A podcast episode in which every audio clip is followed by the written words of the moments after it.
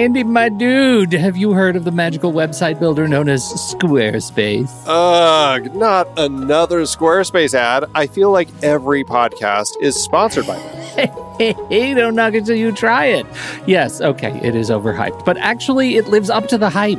Squarespace is like a website fairy godmother. With a click of a button, your site transforms into a beautiful masterpiece. A website fairy godmother? That sounds interesting. What makes it so magical? Well, for starters, those slick templates make anyone look like a professional web designer. Pick one, customize the colors and fonts to match your brand, and voila. Plus, the drag and drop fluid engine is so easy, your grandma could build a site on Squarespace. Well, she did knit me a lovely scarf last Christmas.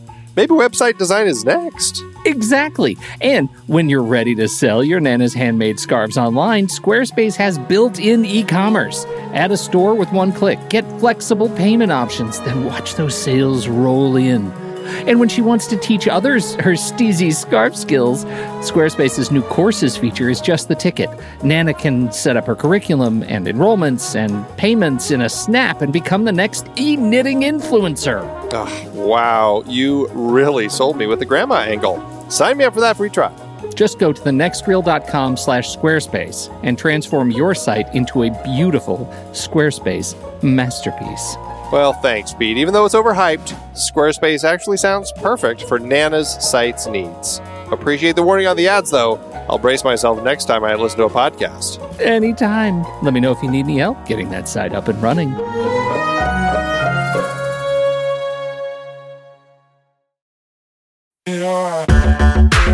Andy, can you believe we've almost hit 700 episodes of The Next Reel?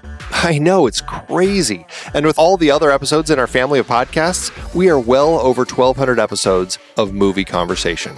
It's really pretty amazing that we've gotten to have these in depth movie chats every week for over a decade now. And we couldn't have done it without our loyal community of film fans. Their support over the years has meant so much. For sure. That reminds me, we should give the merch store a shout out. Buying shirts from thenextreel.com slash merch is a great way listeners can continue to support the show. Plus, they get to sport our great designs. Absolutely. I think sometimes folks forget we have a variety of shirts, mugs, phone cases, and more available. In fact, a great place to start is with a shirt sporting the Next Reels logo. We also have that classic Fast Times Spicoli Surf School tee, or the weirdly popular Rusty's European Tour shirt. The one from National Lampoon's European Vacation. Why is that so popular? Search me, but we have sold a ridiculous number of those. I guess there are a lot of Rusties taking trips to Europe?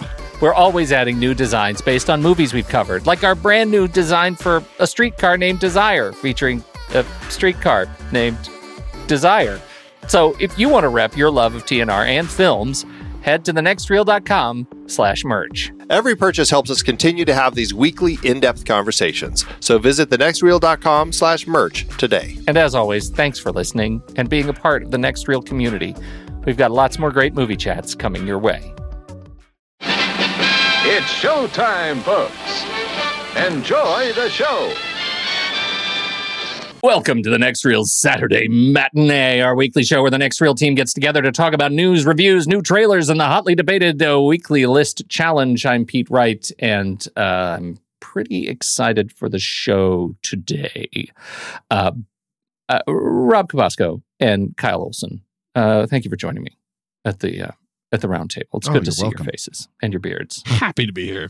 what I need to say to our listeners right now is uh, if you love conversations about movies that were made, um, you know, the classics m- before 1950, if you love uh, high art, if you love the secrets of uh, classic uh, Soviet cinema, this is not the episode for you. We are hot are on the heels about? of Star Wars celebration, and this show will be Star Wars heavy. Uh, Yeah. Kyle and Rob were both there for like all of it, and Mhm. uh, they have uh, pictures and experiences and enthusiasms and uh, apparently some news. I don't know what they are going to say. I they have told me nothing. In fact, they have deliberately shined me on in ways that I cannot even imagine yet. Uh, I'm very excited to hear it. Uh, my, I have unlocked my inner child from the cupboard beneath the stairs, and I'm ready to get excited. Uh, so before we do that, there has been a ton of new content dropped, even not much. Star Wars content. What Yeah. are you watching? I'd say one thing I think that both Rob and I watched and I think we're pretty impressed with was The Lost City. Oh, Like uh, on Paramount Plus, I finally got to see Oh, Lost City. this was uh, Sandra Bullock. and I uh, was the Sandra Bullock. Sandra and, uh, Bullock and and, and and Channing. Tatum. I was blown away by how good Really? that movie was. Blown away? I was, I was so yes. I, I, was. I went. You know. You know. It's part of the subscription, so you just kind of like a Netflix movie. You just sit down, like, all right, sure, I'm just gonna watch this thing, and it was so charming and witty. And Daniel Radcliffe, man, that dude. Yes. Like just when you think you've got him pegged, like I'm like, yeah, he's a nice guy. He comes in as this villain with the, the most ordinary motivation, Yeah. and he's so great. He had one of my my all time favorite lines uh, from like this year. It was I just it just I just enjoyed that movie uh, top to bottom. I think it was so great. I'm so happy that there's like a mid budget adventure rom com. It's been so long since there's been like that. Yeah. Yeah, I, I highly recommend anyone who's like, I wonder if that'd be any good. Yes, I, yeah, it it. fills. It's It, absolutely fills a hole. It fills a hole in the Yeah. romancing the stone. In the like, th- those are the Yes. movies that I really like. And this movie was to me an homage, an homage, homage to that. It Yeah. was an homage. Right. It, it's amazing to me that like that, like you, you know, go, oh yeah, Romancing Stone. That was like thirty years ago, and they've done like like that's the that's the last time you can have a movie to Yeah. compare it to. Like clearly, I just have to say, if if it was successful, Brad Pitt be that. mm, in that movie. Yeah. Oh, right.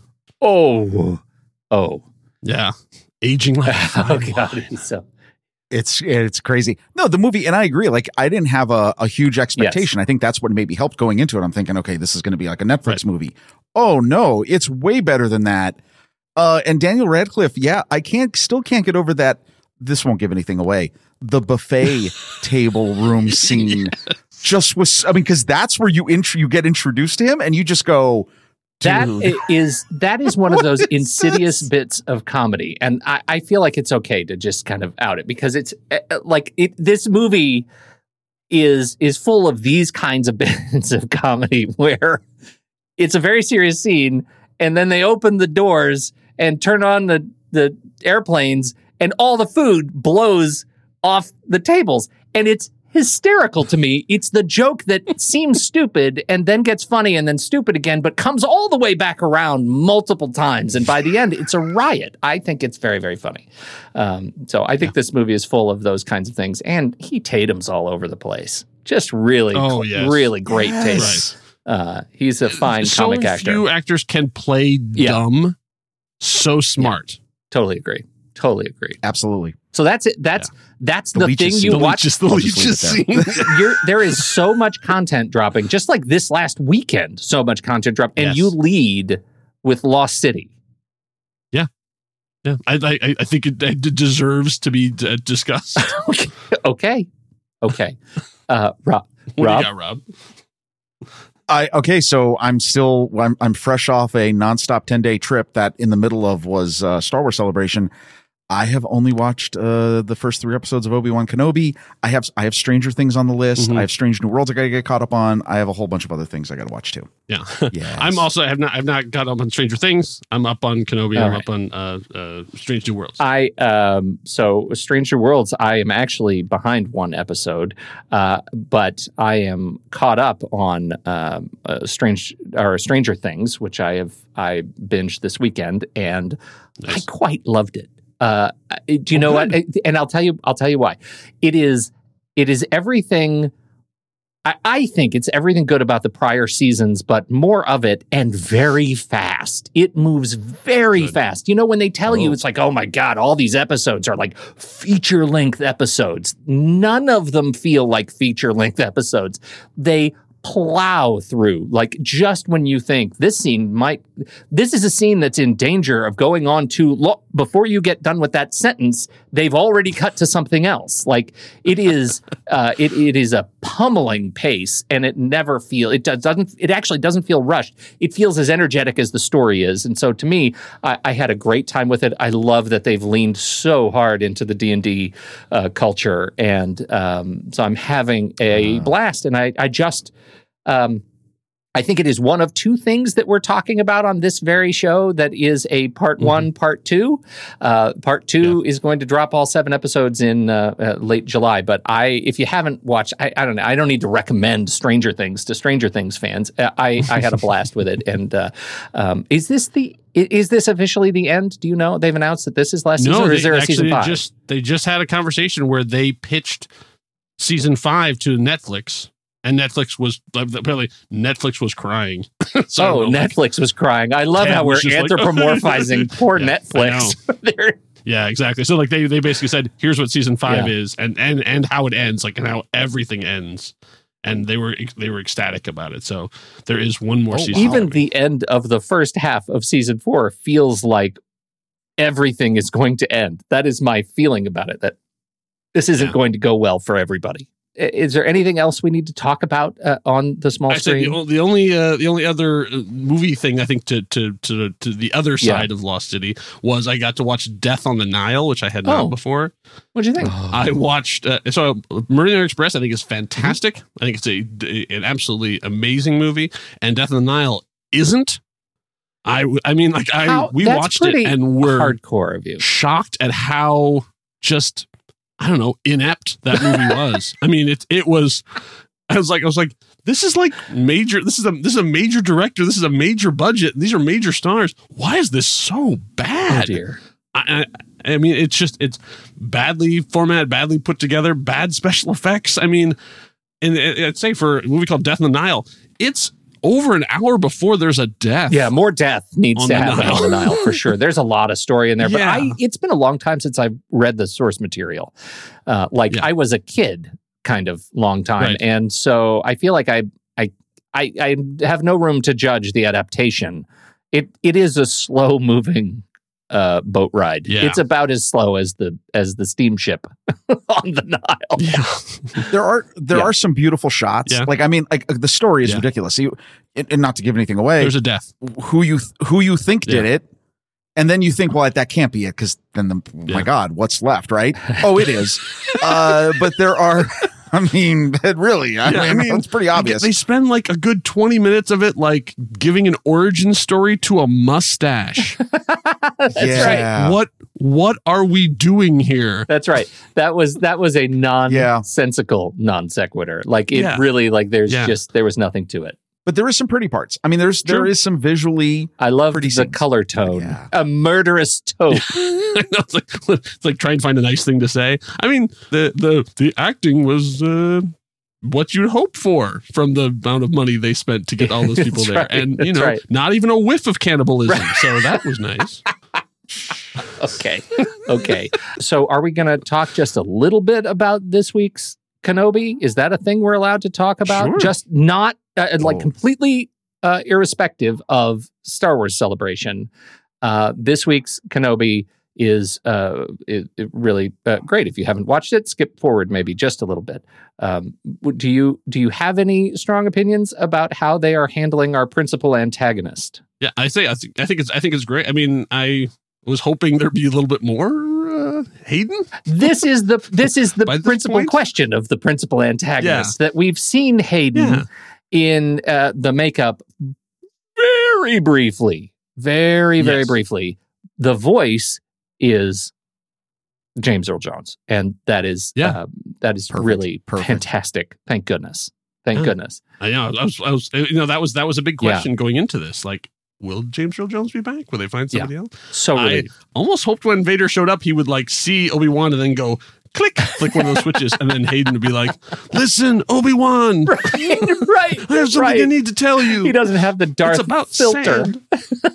right, exactly. And he just like click, turns it on.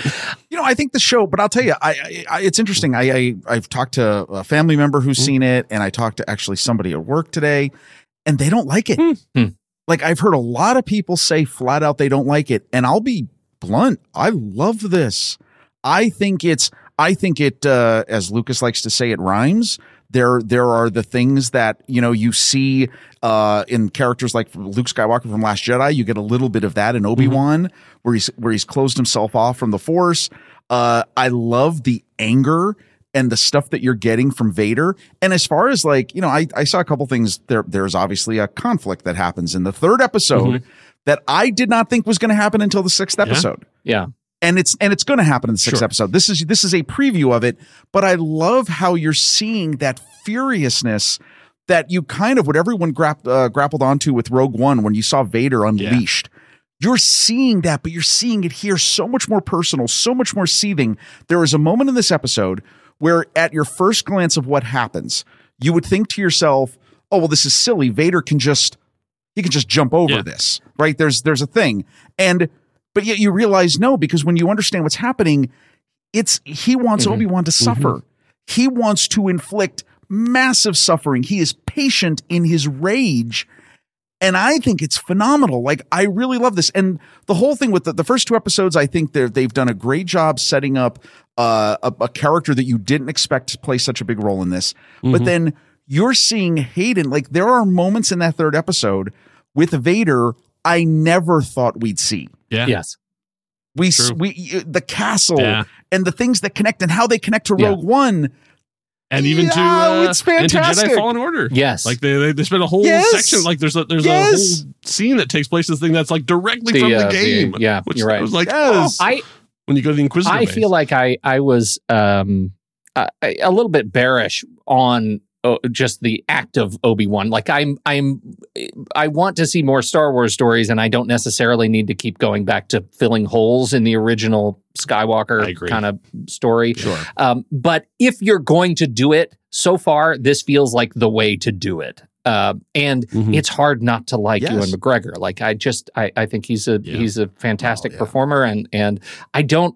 I, like I don't hate watching him as Obi Wan Kenobi. I I really think that's a it's a good character for him, and and uh, so it it plays for me so far. Uh, the the Vader stuff as I, I mean he it is the the brutality with which they are handling Vader is uh, Totally. exceptional. I that is this is the Vader that I always imagined was the Vader from the movie that started it for me. Like it was this guy, um, and so I I like that quite a bit. Which is awesome because this is the Vader that has been Yes. portrayed in the Right. comics. Mm, yeah. So Yeah. that if you follow that along, you're now actually seeing that. Yeah. If you're a fan of the comics, this show is a gold mine, um, which I, I totally love. And also, I mean, again, I don't want to go into spoiler territory, but I think the biggest, uh, the biggest subtle uh, mic drop moment in the third episode is finding out that a character, there's a certain character that has a sibling, Yeah. Yeah, I thought that was interesting too. which that's, there's no way that just Yeah.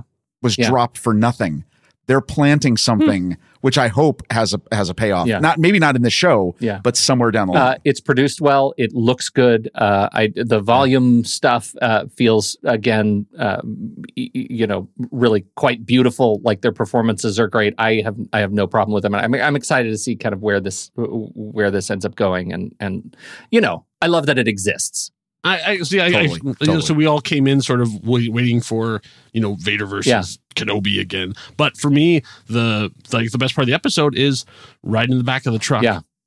like Yeah. just Character Yeah. stuff. the quiet. Like this is what you that is very difficult to do in like the big budget movie is like that you can do in a television show where it's you have the decompression is just Ben and the girl. Yeah. I don't know if I'm spoiling The or not you know, having this conversation and like talking about her mom. And I'm like, oh my God, like I never thought we would ever see anything Yeah. like this. And like, that's, uh, it, it, it, it pains me that we're halfway through. Yes, very much. Like this should have been like there's the that's the problem I'm having right now with a lot of the Star Wars show and even the Marvel shows is where they're hitting the gas and where they're hitting the brake because I don't think they still understand we are okay with the quiet moments. Yeah. This is what the television can do is you can just have people have a conversation and it's fine. Like I want to see Wanda and Vision just chatting hmm because we don't get to see that because they're, they're all fighting, shooting laser bolts and pulling gems out of heads and stuff. Like, no, no, Yeah. I'm I show me a dinner because I've never gotten to see that before. Well, and one of the most beautiful uh, moments was it was it uh, Endgame? I can't or uh, uh, Infinity War. I can't remember what it was, but it was when Wanda and Vision are sitting on the bed, and um, you know she's just so sad, and he says, you know, it can't all be it can't all be sadness, right? They have this little moment, the two of them talking about grief, the nature of grief and loss, yeah. and it is like one of the most powerful kind of emotional moments. And those are few and far between in these things. When you have such an opportunity of six straight hours to tell a story tell us more of those stories. Um, I, I definitely agree with that. Um, shall we talk about trailers? Why oh not? let's do trailers. Uh, i get to go first you know what? Mm-hmm. Your trailer is the one I would have picked. Like when I went in to Yeah. do it, I'm like, oh, I bet you nobody's going to be talking about this. Pete already got Yeah, it. Pete got All it. right. He got it already. So my trailer is uh, I it comes from a writer director who I absolutely loved when he first started contributing on The Office, uh, the American version of The Office. He is fantastic and funny, and he has this is his first feature film as a writer director. I'm talking about B.J. Novak, and the movie is Vengeance. I have a story. Okay. I'm in West Texas, where this family just lost their daughter to an opiate overdose. Oh my god, I'm so sorry. It's okay, it's not someone I was close to. But you flew to Texas for it? Uh, yes, uh, it was a girl I hooked up with a few times. Her family thought that we were more serious than I did. I've heard so much about you. I've I've heard, yeah. Abilene just didn't die, she was murdered. What? The two of us are going to avenge her death. So, as like a personal boundary, I don't avenge deaths. But here's what I can do. I'm gonna record everything that you think happened to Abilene, and we'll put it on a podcast, and we'll see where it leads. What evidence does he have that it was a murder? Nothing. And that's the story. What's this podcast about? A new American reality where people invent these conspiracies You got deep state, pill pushers, cartels, the law. because the truth is too hard to accept. My Prius exploded. Oh my god. What if you were driving a real car with gas and stuff? The problem isn't that these people aren't smart. The problem is that they are. How do you take your coffee? In the mouth? If you want people to open up to you, you gotta act like one of us. It is a movie about a, a, a, a podcaster, radio host, and podcaster from New York City. New York City, who goes to solve the murder of uh, a, uh girl that he has uh, hooked up with and goes down south to investigate the circumstances of her death and discover what happened to her, says IMDb. Uh, it ends up being a story of culture clash, fish out of water, uh, and it also is uh, it- it's a story the whole setup of the story. The principal setup of the story is that there is no story to tell and the act of being exposed to this this culture clash and asking questions creates a story. That's my that's my sense of it. Uh, and i love the whole idea. It, it is an idea that has been well trod uh, over the years but the cast i find is uh, charismatic and funny and uh, bj novak and ashton kutcher is in it and uh, dove cameron uh, dove cameron is a is a staple in my house because i think you know i, I think my son fell in love with her on uh, that what was that twin show she did? Uh, oh she played Something on twins. Disney Channel, right? yeah it was a disney channel thing. So she was always on in our house. Uh, She's always on her because of uh, Descendants. oh that's another one. Of course. Yeah descendants. Descendants, so that's totally. so uh, but it, it is And just- she's a Marvel alumni too. She's She also a in Agents of S.H.I.E.L.D.. Schmigadoon uh, That's right. alumni. So um, yeah, it's uh, she's uh, everywhere in in our house, and uh, so it is just full of people that I think are going to be really funny to watch in this clash of uh, ideologies, worldviews, cultures, and I I was laughing. I was laughing at the trailer. What'd you guys think? Uh, one, very funny. And I thought immediately, like you said, I mean, dear Evan Hansen, this is the same, you know, sort of person mis, uh, you know, misinterpreted or, or, you know, assumed uh, assumptions are made about what value this person or what importance this person had in another person's life. But I will tell you, I laughed tremendously at some of those one liners that are in this. And uh, BJ Novak needs to do more Mhm. stuff. Oh, yeah. because this is so funny. brilliant. Like on screen, like he. I forget. I was an occasional Office viewer, but I've always kind of I've been intrigued and entertained by him. This looks great. Yeah, I, I, I, I had worried about it, you know. So then watching it, I was like, haha, look at the rubes, you know, like they're gonna Yeah. do that thing, Right. whatever. But like the more when I'm like, I'm like, oh no, they're like, basically, it's just well, first of all, just funny, but also they're taking shots sort of at both sides. So it's it's like, yeah, he's also way out of touch. Uh, so they they sort of bouncing back and forth. Then the sort of the twist of that maybe there really is a conspiracy. Yeah, I mean, I think I think it's he he took a a couple of really tropey things and combined them into something new. And yeah, I Yeah. Cannot wait to see it all put together. I think so too. He, uh, you know, I'm looking at his stuff because of his office uh, allegiance. He's done some work on the Mindy Project, and um, I, I, I'm not familiar with the premise. Uh, have you guys heard of the premise? I have not. I have not heard of the Mm. What's the premise premise of the until premise? just now. Antholog- anthological, anthological series that uses the boldest of issues of our times as jumping off point to tell singular character-driven stories about today's world. Uh, the anthology of now. It is a. It literally is called B.J. Novak presents the premise. TV series 2021 ongoing on FX. Not heard of it, but my Okay. goodness, the the first couple of episodes got a heck of a cast. Your favorite and mine, Jon Bernthal, is in Ooh. an episode. Ben Platt, Daniel Dae Kim, Lucas Hedges, uh, Kaitlyn Dever, Eric Lange. My goodness, Boyd Holbrook. Say check your Hulu who is in subscription because I know they have for a big thing with FX. Sure, for sure. This looks like um, one of those things that might be worth actually checking out. So, BJ Novak, when when can you actually watch this thing? That is a really great question. I'm so glad that you asked and gave me the time to vamp long enough to be able to tell you. It's in theaters July 29th. 2022. yes. Oh, yes, this year and this July. Stupid Correct. IMDb is the slowest site on the internet. Uh, okay, that's my trailer. Who is next? I believe that honor goes to Rob Cabasco. I can't believe I uh, got second. Okay, so here's my setup. It's a swashbuckling Middle Ages adventure set to a modern soundtrack featuring players from the MCU and Star Wars universes. You will bow to no one. It's The Princess. Once upon a time, in a magical castle, the king's daughter was locked away in a tower. You made a promise to me that your daughter will be my wife. I'm not a piece of property to be traded. But these guys. With the wrong princess. I like a girl in lace.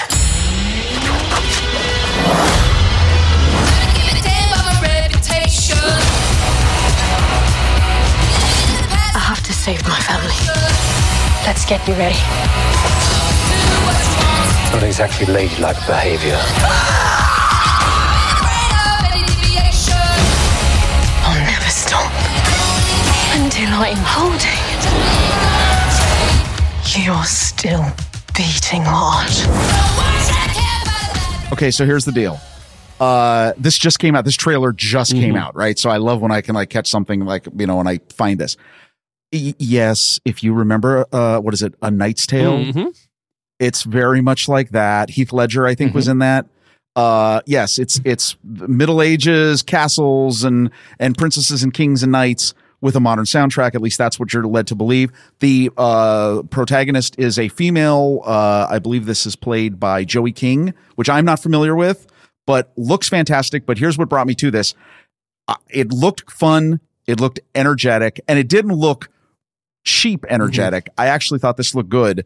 But two of the main characters, uh, Olga Kurylenko, who played the Taskmaster in Black Widow, is in it, and Veronica Ngo, I believe that's how it's pronounced. Uh, she played Paige Tico uh, in The Last Oh, Jedi. Rose Tico's so sister. Rose's sister, the one, Yeah, the one yes, who kicks so the, the, one who, for the who- bomb to. Yeah. Exactly. And she has the half of the necklace, the whole that's her character arc. So I thought that was cool. Um, what did you guys think? I, I feel like you're understating the gag. in the trailer. I, Oh, understating that- if, if by understating I mean didn't tell us the gag. Like, yeah, The gag is, oh yeah, the princess. She's a total kick-ass Murderess. uh, ninja murderess.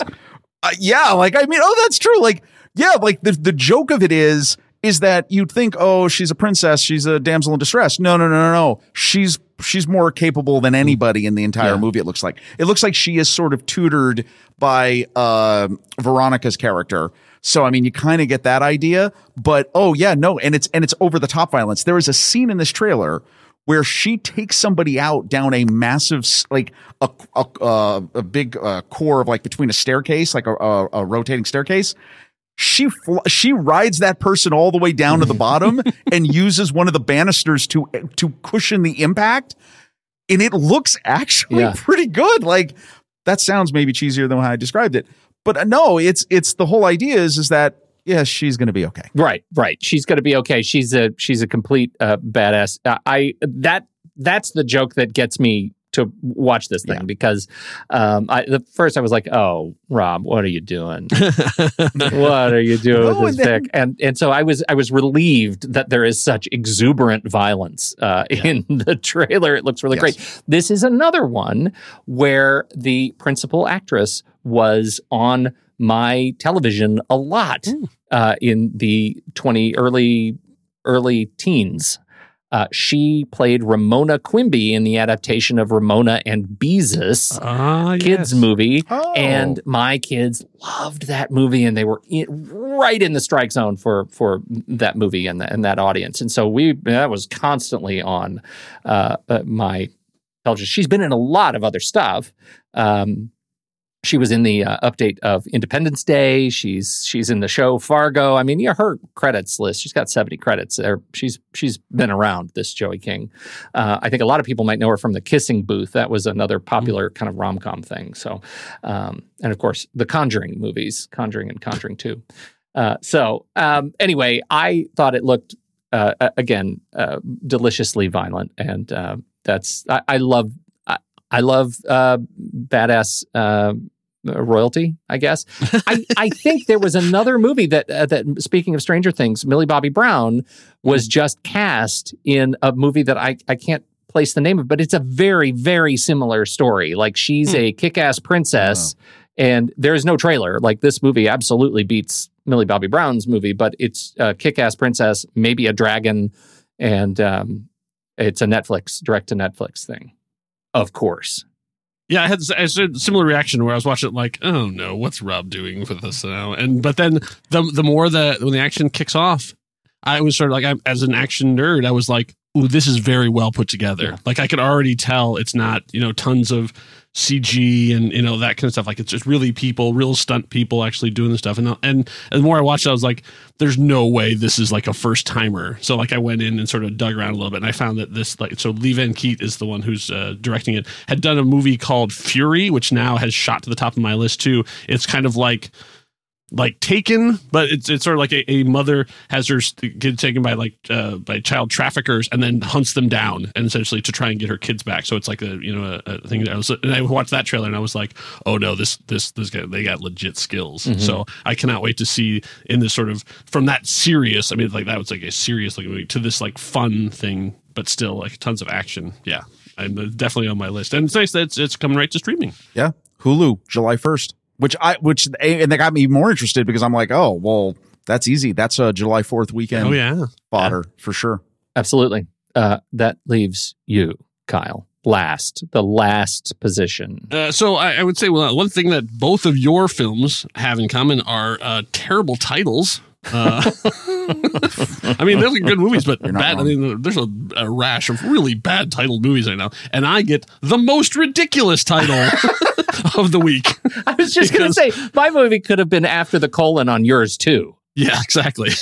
so uh, my movie is Mission Impossible: colon Dead Reckoning, Part One. Your days of fighting for the so called greater good are over. This is our chance to control the truth, the concepts of right and wrong for everyone for centuries to come. You're fighting to save an ideal that doesn't exist. Never did.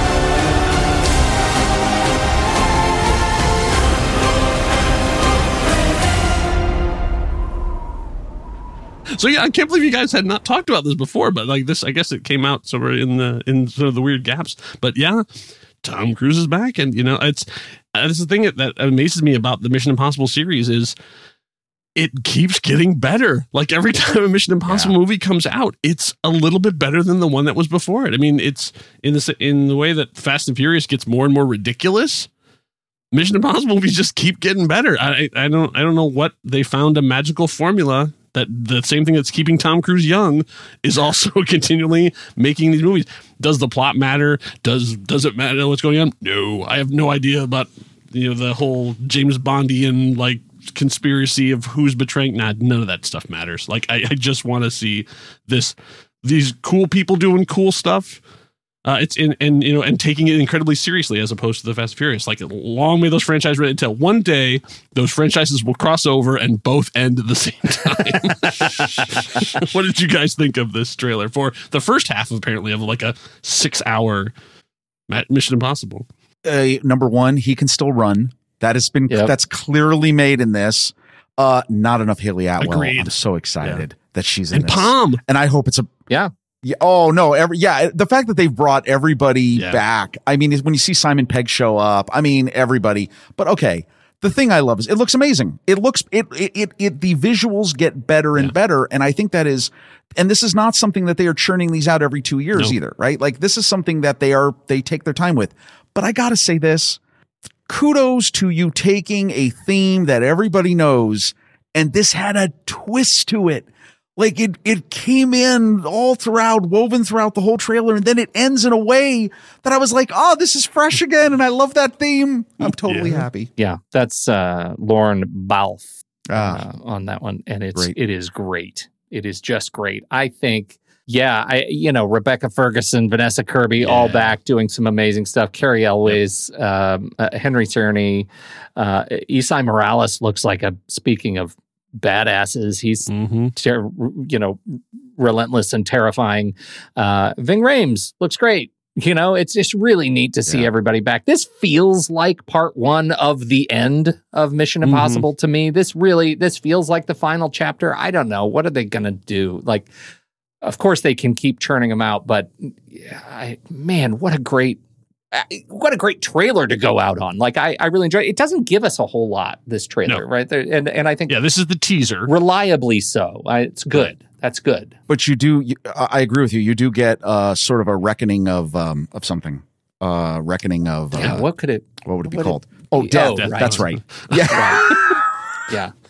because the time i mean i would assume that's what this is Okay. Oh, maybe he doesn't maybe he gets maybe he gets cyborged and he's ow. you know they get that guy who does the deep fakes on TikTok, Wait. and maybe they just continue it. Well, we have a Who lot of time to armchair this one because it doesn't come out for a while. That's right. We- We've got to wait a year. So this uh, because of, of COVID and all sorts of stuff. Because you know, uh, and, and Tom Cruise has some very strong opinions about COVID. So if you want to, you know, Google that, that's interesting. Uh, but yeah, so May of 2023, uh, this will be out. Now, is part two done? Is it in the I can think no? I think they're they're cutting it too. Because I, I, believe this was intended as one movie, and it just got bigger and bigger Oh. and bigger, and so they finally went, hey, you know, let's uh, let's do a little Hunger Games Yeah. action here and just whoosh Oh, wow. slice down the middle. But hopefully they have had enough time because it, I guess it was it was originally going to come out like they were ready to release it.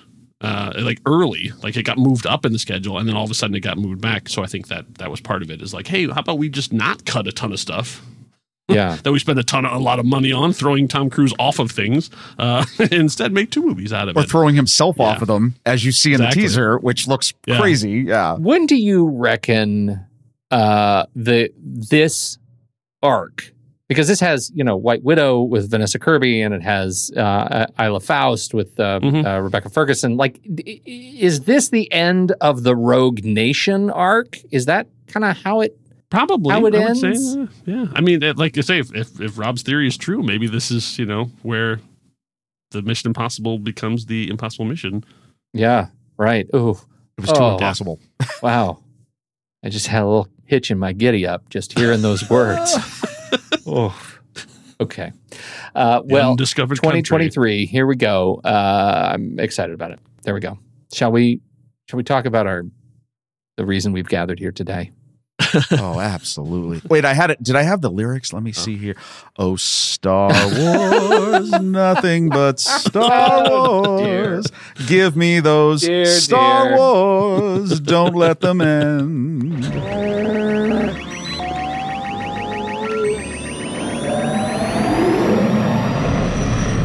Star Wars celebration this year. You you are back from your uh, trip, and now uh, we have the Star Wars Dead Reckoning. Um, you uh, we've talked about. Oh, what is that? That's your pass. That was the badge. Yeah, that was the badge. What a terrible badge. It was a terrible badge. It's badge. horrible. Wow. like Star Wars Celebration, you guys did a lot of stuff right, but your badge art this year was awful. Wow. So so first, just walk me through like the the uh, what what like I know there is there is uh, like a convention type Mhm. setting where you're sitting in a big room, part of it, and then there's also what wandering around. Uh, Yes. So, How does it so work? we yeah, so we did the full four day. So we did we got our four day passes. So Mhm. it started on Thursday uh, in Anaheim, California. This time it travels. Okay. So, un- unlike like San Diego, you know, like like it's- Comic Con. It's Comic Con, San Diego, Right. right? This this moves around, and they even even announced uh, next year they're going to be in London. So like it it travels from place to place. So uh, and then so you you have um, panels. So you have like the, the what you see the, the live stream. You have like you'll they have big panels where all that's where all you Kathleen Kennedy comes out and John Right. Williams comes out. Like they have those in, in sort of like their arena. And they have smaller panels that you you won't see for like collecting tracks and for for fan podcasts and that stuff. Uh, and then you have like there's a actually a stage built for StarWars.com. So they actually will do live streams from there. So whenever you see like the two like like you'll see one of the hosts Yeah. and then like some of the celebrities just sitting around like in a little circle thing that's on the the event floor so then Okay. that's where all the vendor booths are so like basically if the camera swung around you'd see like a bunch of like the 501st and the imperial legion are all there and the mando mercs and uh, and then all the vendor hall with everyone selling every single thing that has the star wars logo on it Okay, and you're as a as an attendee. Yes. What is your expectation for participation across all of these venues? Do, are, do they give you like an agenda and say be here at this time, or is they it really do. just they, a con? They, they, they publish all the stuff to Okay. show you like what you do, and then you get to choose choose your own adventure, like basically what you want to do. And the nice thing is, is even without talking about it, we all of our little group we're kind of on the same page what we want to do, which is we didn't want to stand at a bunch of lines, which is Oh, is very right. much an experience at Star Wars Celebration. You can have a fully successful day and see one thing because you sat in a line for four or five hours, and if that's what you got out of it, great. But our group was like, no, no. So we want to see so a what bunch are of the things kinds and of not things? sit. What are the kinds of things that that draw the lines at Star Wars Celebration? Everything. Well, Pretty much, I- okay. Oh yeah, Yeah. yeah. It, it's so the the thing about the trade show floor. I mean, it is massive. I mean, the building, the main building, is tremendous, and one fifth of it is just the queue line for to get on the floor of the trade show floor. So, I mean, like in the morning, and I mean, it's a sea of people, and we're not exaggerating, a sea of people, and you can avoid that. You can just wait until the doors open and wait a half hour and go in. But as Kyle was saying about like the big, the the arena, they have sort of like this connected arena. I don't know, it might hold, I don't know, maybe six, seven thousand people, Yeah. maybe. Um, that one for the big events, like the opening ceremony, the big Mandalorian panel, or you know those things, you actually have to days in advance. You have to put your your tag number in, your basically your badge number in into a lottery to see if you will win the privilege of standing in a queue line to get into that that event. And and honestly, what happens is, is that not everyone does. And I will notice this: the one thing we should definitely talk about Mm-hmm. is, um, look, it's hard to, to manage anything that's got forty thousand people or fifty thousand people Sure. at it. They are notorious for doing everything last minute. Yes. You buy your passes in advance after they sell out. They mail them out priority mail like two weeks before the event Yeah. starts. You get your passes, you have to activate them. And then, like two days before the event, they open up the lottery for these things. So you really got to be on it. And if you're not on it, like we didn't get into the Yeah. first main, uh, the main, Yeah, cer- the, big main thing we saw with ceremony. Harrison Ford coming out, like all that. We were not in that room. John Williams, Yeah. right? Oh, where he conducted. And then they have the- other bigger rooms. because we, the we theme entered the lottery, we Obi-Wan. did Right. not win. So basically, we were walking around the floor and seeing all the stuff while that was happening. And so, just like you, Exactly. we were seeing the news reports Yeah. come out too, because it like they weren't live streaming it or anything Right. into the the hall. That's a shame. I think that one of my my favorite things though on the trade show floor, uh, we were both in Chicago Mhm. too, is that Star Wars Live, which is the live Yeah. stream show. They put a ton of money Yeah. into that. It is a fully built out prop, and you can see this if you go to the Star Wars channel on YouTube, and you'll see some of the because they they have two big boom cameras that are getting these sweeping shots. It is a fully realized prop filled set. They even had a full digital screen behind the edges of the of the of the buildings so that you could see clouds and TIE fighters flying.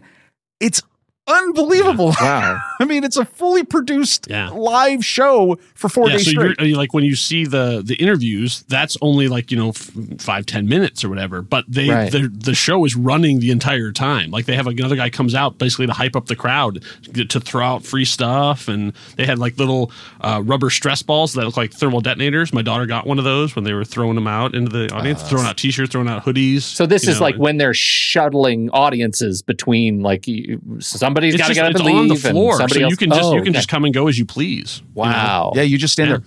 Uh, we had friends of ours that were there, and they love this. Uh, you you guys were there, uh, and then Jason, uh, one of our other uh, uh, fellow father who was with us, uh, he and his son got to be in the shot when Hayden and Ewan were on the Star Wars Yeah. Live uh, part. They're in the YouTube Yeah. thumbnail. When you go and look up their thing, you can see the two of them between Ewan, Ewan McGregor and Hayden Christensen in the shot. It is happening. I'm absolutely looking at them. I'm literally looking at them right now. Yeah, he lifted up. You could Yeah. see he lifted up his ten year old son in the background, And can you see his little him. head. That's like, Luke. Hey, there's Luke. Hey. That's fantastic. There's Luke and Yeah, it was. And, and this is what's amazing about Star Wars Celebration, as opposed to the, a bunch of the other cons, is that we had we had sort of done a bunch of stuff in the morning, and then we went and, and rested because like you get exhausted, and then we came back, oh, just sort of wandered in around you know three o'clock, whatever in the afternoon, to see what's going on, and walk to the stage and see what's going on. And as we're standing there, they're like, "All right, ladies and gentlemen, uh, put your hands together for Hayden Christensen," and and, like they walk, and, like I'm like ten feet away, and they walk out. We're like, "What? What? What?" so like they their interview, and I'm I'm Yeah. like behind Hayden's left shoulder the entire time. Like he was right. Like I have pictures. Like I'm that close. I could have you know reached out and slapped his hand. You know as Wow. he walked by. I mean it was it was it's like they just brought them out and Yeah. had a conversation. It was so great and. The, and the energy on that floor when something like that happens is unbelievable. It's like the Beatles just showed. I mean, like Yeah. everybody's like, ah! and and then like they had their they had their Yeah. conversation. They get to the end, and uh, the the the interviewer Anthony Carboni, who's fantastic at his job by the way, Mm-hmm. uh, like says, "Oh, so the you know we're about to watch." At the time, it was it was like it was going to launch at midnight. Essentially, He's like, "Hey, we're going to see the first episode in a couple hours." Uh, you know, Hayden, like anything you can you can talk about, like what what are we going to experience? Like anything you have to have to say? And he goes. This is where the fun begins, and the audience just goes. "Whoa!" I mean, like everybody, like lightsabers, went Lightsabers off, in the and, I mean, air, like, yeah. and like we just roared. Everybody was like, "Oh my god, Yeah, he said yeah. the thing!" Yeah, it was crazy. So as as fans, what do you feel like uh, was the the primary get for you out of this thing beyond the energy and the excitement of just being on the con floor? Were you into it for the like for news? Did you see anything like at at drop that really excited you? Did you learn anything about the current properties that we're see, seeing right now? I'll say I just talked a lot. So, Rob, tell about the panel we did get into. Oh no, we we, were in got the into room the Mandalorian. Yeah, the Mandalorian season three panel. Uh, Filoni comes out, Favreau Yeah, comes we were out. in the room for that. They start bringing in one member of the cast, and, and you know, and, and they brought out all three Mandalorians because it wasn't just Pedro, it was the other two guys. They got, and I didn't even know the one is what John Wayne's grandson. Wow. Yeah, I didn't know that. Interesting. Um, no, and they got to talk, and they get the they get the fan love, but then they keep bringing people out, and then they they uh Temuera Morrison, who is my god, he just controls the audience. He comes running. Go watch that yeah. clip. He comes running. He he comes out like they're like Tim Morrison, Oh. Book of Boba Fett. The logo comes out. They play the music. He comes out and performs a haka right on the like in front of Does he? every- in front of the thing. We're like, all right, sure, Did of course. and I mean unhinged. By the way, un you've if you've seen Yeah. those, this one was a Yeah. level up Yeah. from that, so it was very exciting to watch.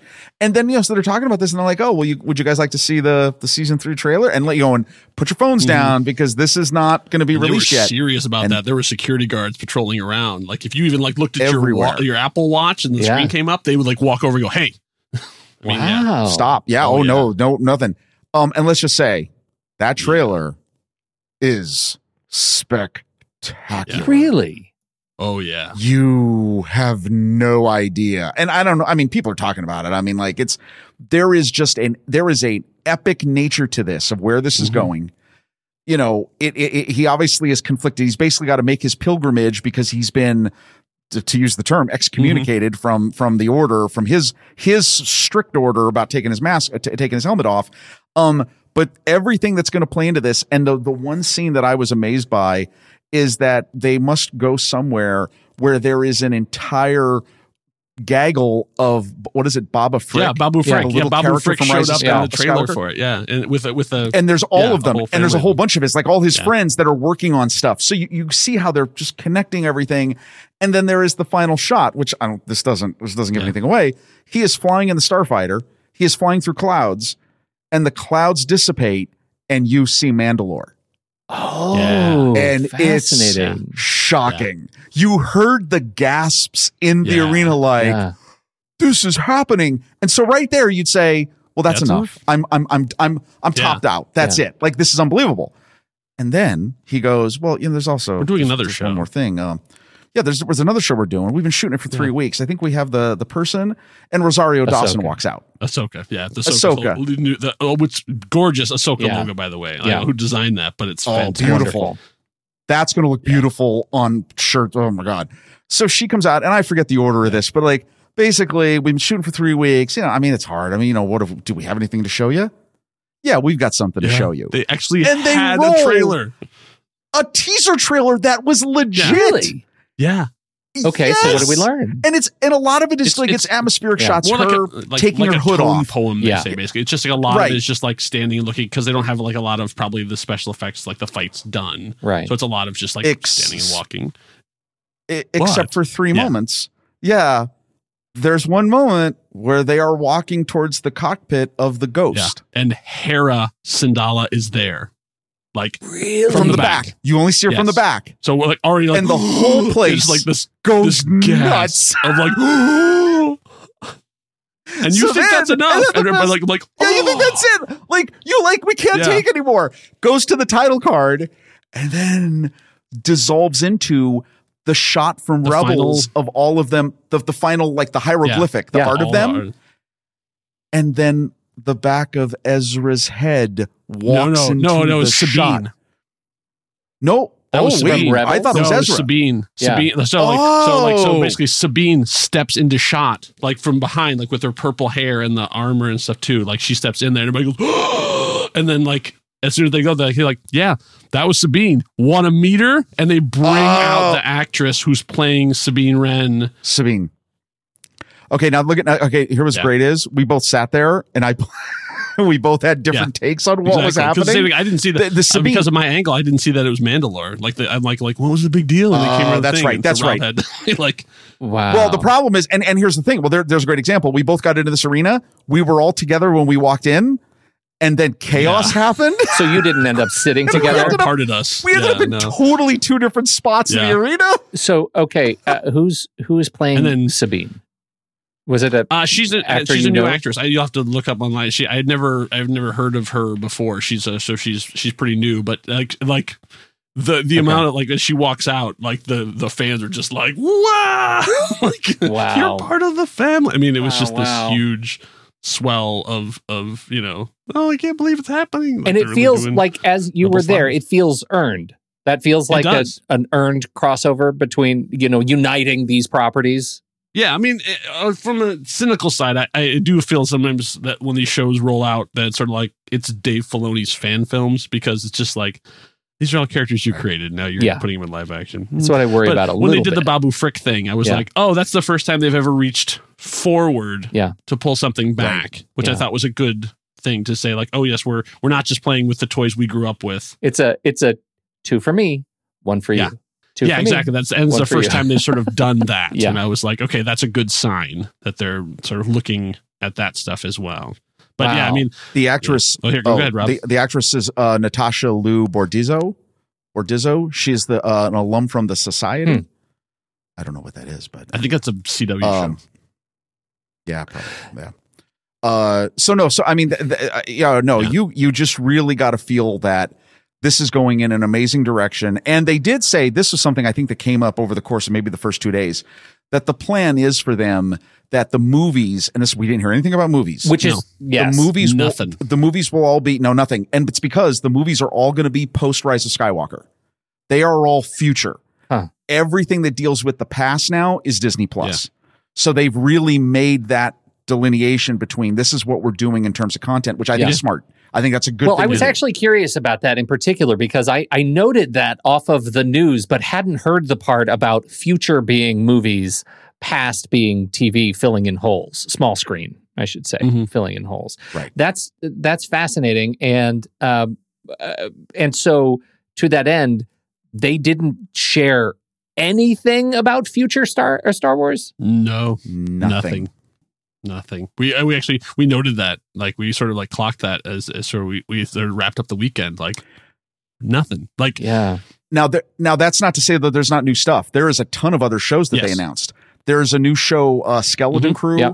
which uh, which is Jude Law yeah, is going to be it's in like that. basically like Tales of the in the Star Wars. You like like a bunch of kids. Exactly, yeah. You know, like an Interesting. 80, they they basically want to go for an eighties kid action movie Yeah. vibe. Yeah. And Jude Law is but for adults. But that one is still for Yeah. for adults. There is Live going to be another kid one that I didn't pay attention to, but the one I'm excited about because we've seen clips of it, Tales of the Mm-hmm. Jedi, which is an animated series they showed to the people who got there. We didn't, but a friend of ours did. Uh, watch the first episode. It is richly animated. It looks almost Pixar in terms of the Mm-hmm. quality. And it will be short stories. Filoni is completely embedded in this. The first episode is all about the birth of Ahsoka and growing and basically Okay. her story and and he even did he did hint that some of the episodes are going to deal with some very very dark Mhm. things Wow, wow. so that's Do exciting you, you feel like uh, going into this event?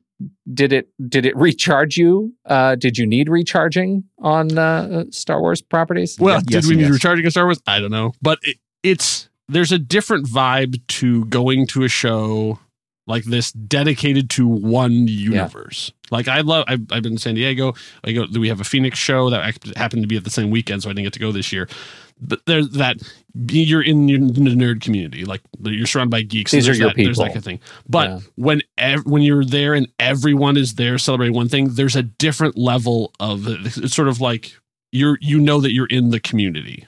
Like it, there's a, just a different vibe to it where like we're all on the same page. Right. Even though like I'm like oh maybe you're more interested in you you grew up on the on the the prequels like or you were coming up with the animated stuff like oh you read all the novels like it doesn't that that's sort of minor. Those are just like mi- minor ideological different. You know, it's like Right. we're all here because we all found something, loved something about this particular universe. Sure. Yeah, it's, well and it's it's interesting to notice the respect that is given to everyone because True. even when you when you're like watching a segment or something and someone will say how many last jedi fans are there it's not you don't hear Yeah. booze there's no, No. booze there's maybe just you Relative know, there's a different level of of, of Yes. enthusiasm but it's always enthusiastic.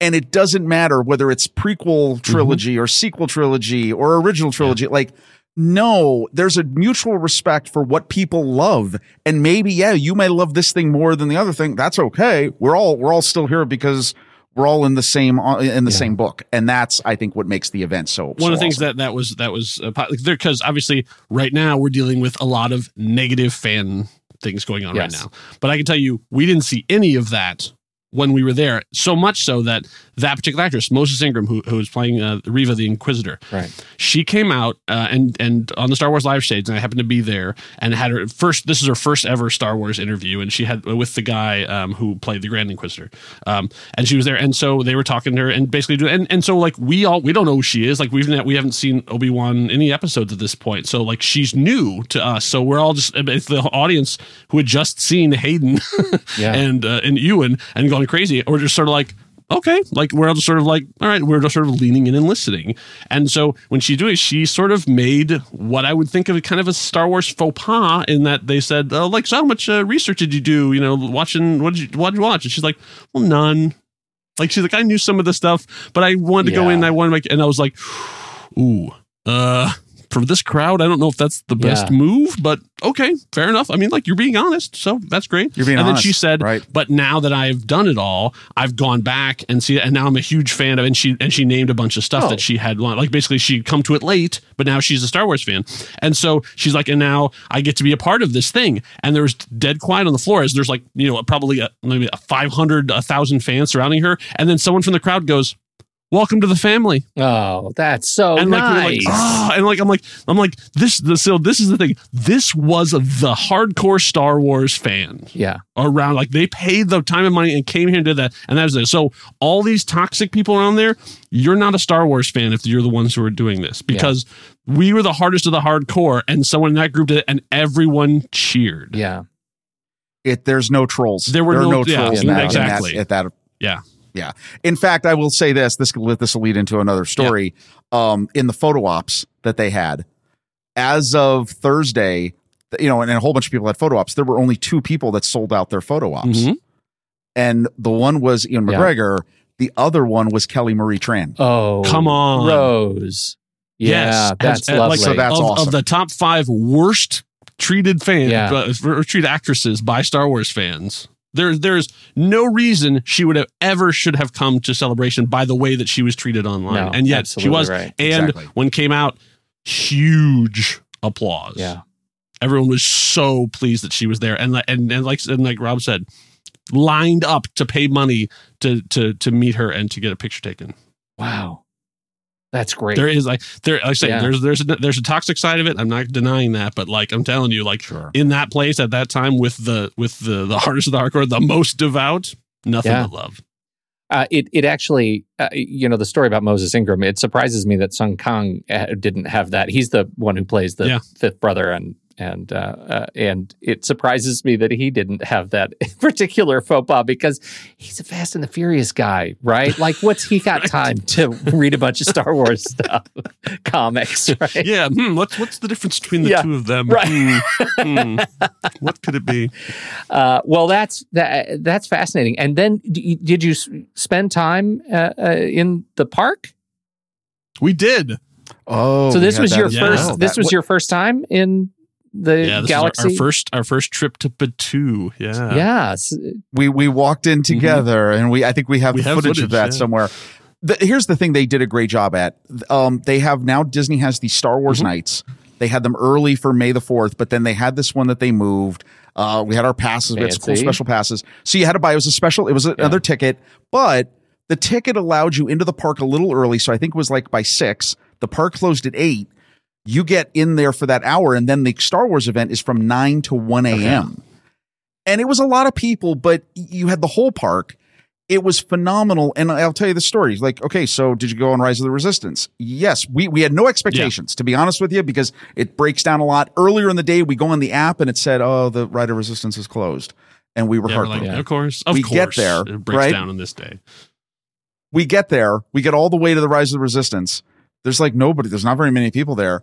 And I go up to the the the woman who was manning it and says closed. And I go, It's closed, huh? You're not gonna open it up for tonight? She goes, Oh no, it's open. open right now. It's, it's open. Yeah. It's open. It's open right now for you because you have the We had pass. the- yeah, Oh, we got they in. closed it for regular For- park guests. yes. But, but kept So it what open was for our Star wait? people. Maybe half a, What, 25 yeah, maybe minutes? half an hour at the most. wow. 25, 25 minutes we got on the For ride. for it was triple- the amazing. And that AAA, ri- AAA rides. Oh. That ride is unreal. Really? Like you were, you That were good. so. I mean, the fact that not only is like is BB-8 actually there, like he's rolling around Yeah. on a on a platform above you, but like the the first image you see, basically they do a hologram and it's and it's Daisy Ridley. hmm It's Rey. I mean, like it really is her. And Yeah. like when you're and it's when you're incredible. flying through the for the thing, Poe Dameron is there. Like he pops up on screen and talks to you. You know, Finn helps break you out of Yeah. of a pri- I mean, like and you know and and Kylo Ren like is like literally right there. I mean, it's it's amazing to to. I've never seen anything like that ride. The the the people at the Imagineers went a lot. That that's like four rides in one. It's just nuts. there's a moment, and here's the thing I think that was amazing is I've never seen so many pieces of of servos mm-hmm. and screens and lights all coordinated. There's a moment where you're in the um, sort of the shuttlecraft, and the shuttlecraft gets into a tractor beam, right? Not giving anything away, and you have screens in the front and behind you that are LCD, which which actual animations. But as you get pulled into the docking bay, there is a row of LED lights that pass over your head in sync with what is in the front and the back of the ship to make it seem like you have just entered into the docking bay. It's unbelievable. It's unreal. They have gone to the uh, upper limits of what is probably possible in terms of animatronics, synchronization, digital storytelling.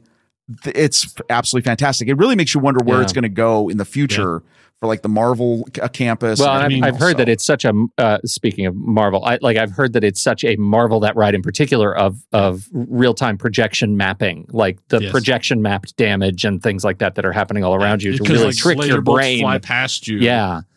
Uh, That's extraordinary. That's extraordinary.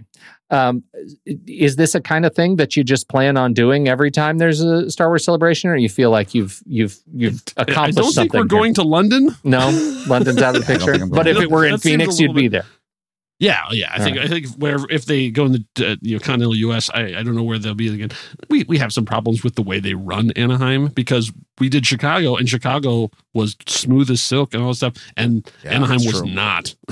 they Wow. had some real problems with crowd management and and lines and stuff too. Just The good news is insane. we though had we had an amazing Yes, experience. Um, I was t- talking to one of the guys who went with us, and he was reading online, and let me tell you, we had the most amazing experience actually compared to other people. There were people that spent five, six, and seven hours in line Yeah. for things, and then didn't even get the thing.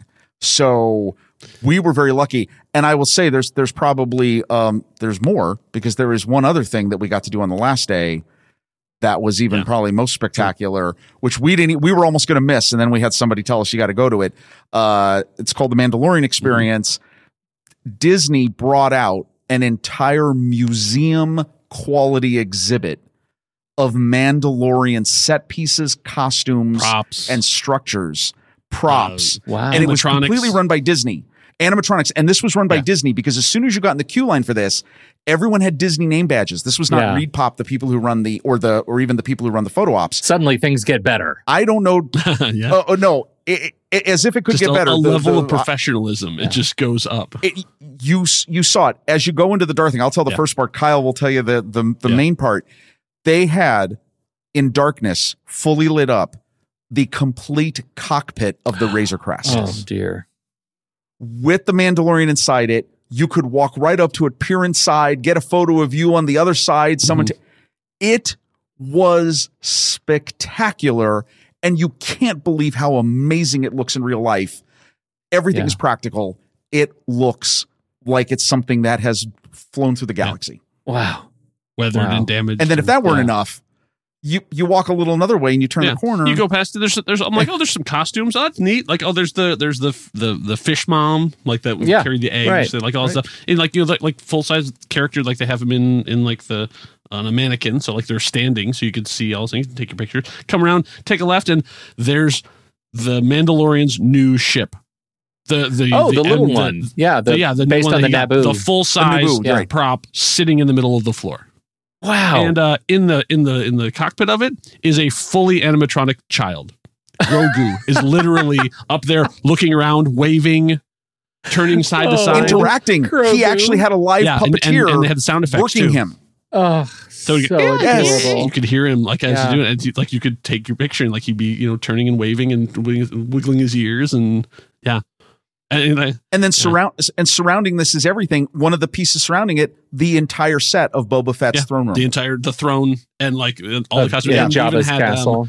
the the sort of I don't know. I say this is a, this is where my Star Wars fandom fails. The the sort of the white droid um that like ran the like in Ratos Roasters he's the one that actually turned the thing but Yeah. like the basic white they actually had that and the puppeteer who did it so they actually had like a guy in a gray In the- like in a, suit. another mannequin in the gray outfit with Yeah. a ball cap and a wig that would be like mounted to him Yeah, that, that would be CGI'd out but they actually had that on there like you can see Oh, it. that's they awesome. full size Rancor head Wow. like that, that- the one yeah. that that that Temuera actually rode. They had that sitting there, and they had a fully animatronic, interactive bantha, Samantha the bantha. could you She could you would get like on turn it? her head and roar at you, and even like the one that when it, sometimes there was a handler there, he actually was like doing tricks with her. So we really like like what I was saying. I think there was actually like a real puppeteer in there. there were Wow. two. Oh, okay, I found this out later. There were two puppeteers inside working the the bantha. bantha. inside yeah Yes. so like so lips mouth tongue head i mean like I'll it was fully like you would you, you could take pictures with it and stuff too and he would go speak samantha speak and you go and do the full Oh, Yeah. that's fantastic. yeah I'll tell you this: the whole exhibit easily. Well, they also said is you really got to be careful and don't touch Yeah, anything. they're No flash serious photography yeah. because they said we don't know if we have to use any of some of this stuff Yeah. again. like when, when There may be with it, some it goes goes back, to set To set. it goes. But the care that they did on this and the quality of the presentation, you could absolutely pack this up, put it on a traveling science Yeah. center national it's tour. worth a $30 add-on to your ticket i mean it's it's that you good. could easily buy a ticket separate for this, and you would not Wow. be disappointed. Wow. Well, with all this enthusiasm, I I know. Uh, I, Kyle, you say you have a prop, i do have a prop yes and So- I, and I, for a minute there, I thought it was going to be a bantha.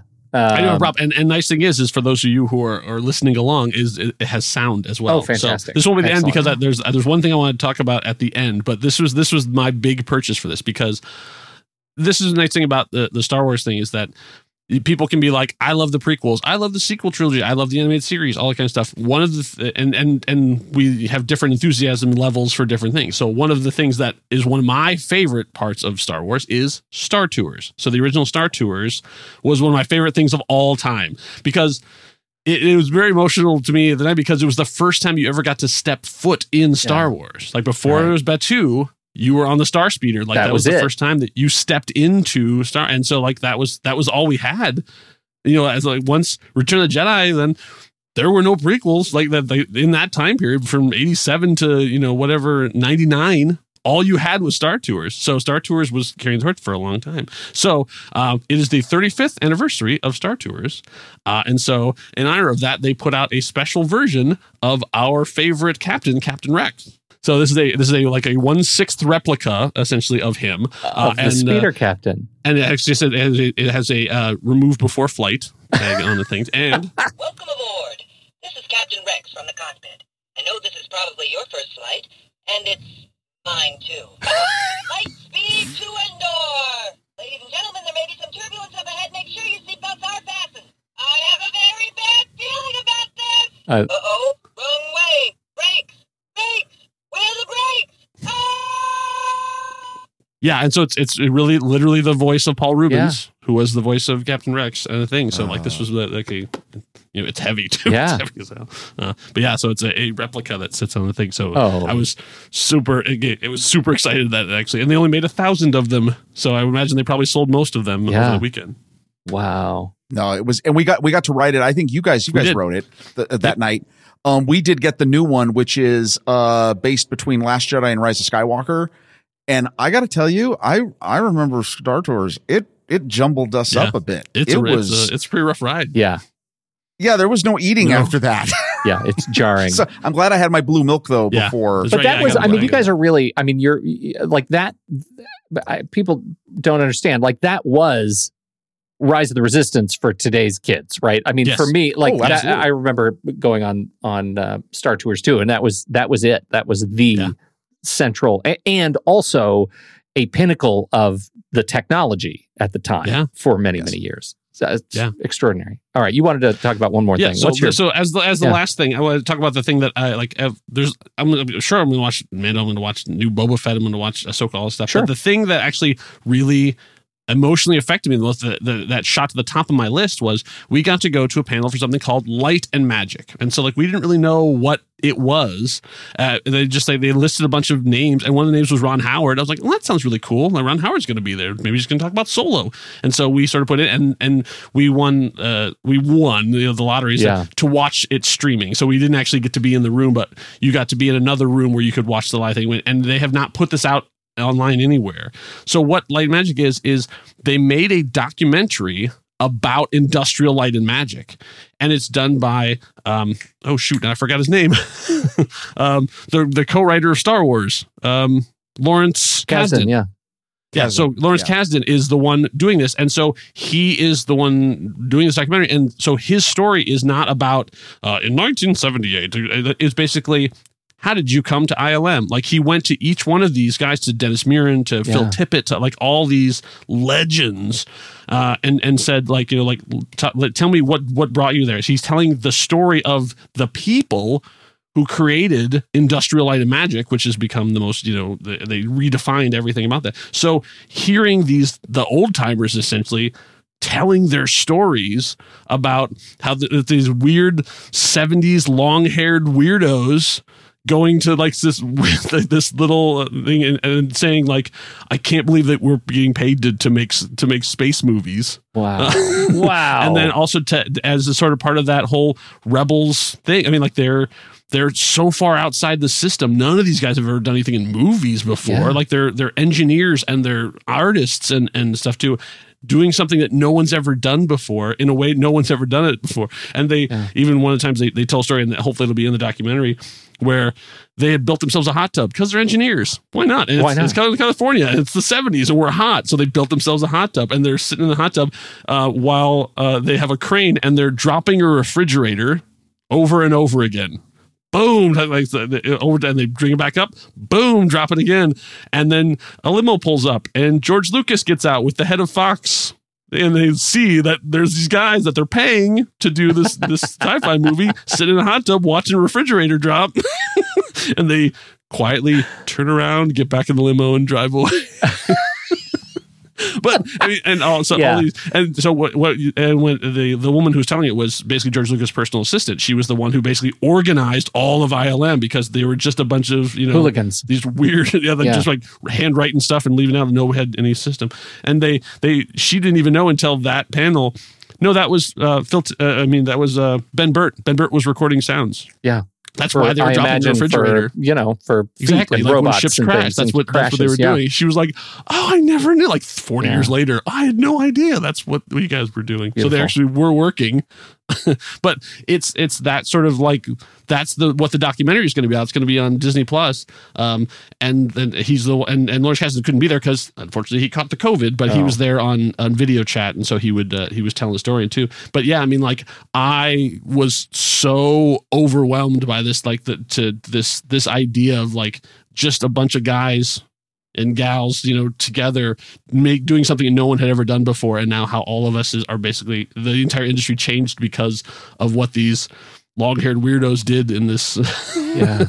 I, I cannot. I can, and they, they, the bunch of guys are all there, and they're telling their stories and stuff too, and, and hearing Dennis Muren talk, hearing Phil Tippett talk, all these guys that we had seen in those documentaries that we watched when we were kids, you know, now as older men one of the things that was neat about it is they talked about one of the core philosophies of ILM is passing on the knowledge. Like the whole thing is is every single one of them is about training the next generation. So they weren't trying to d- keep everything for themselves. It was all about sharing, collaborating, and having the next people do it to so the next group can do something that they had never even thought of before. Right. And it still continues on to this day. I the, that documentary is going to be amazing, and that like shot right to the top of my list. I cannot wait for it. Ah.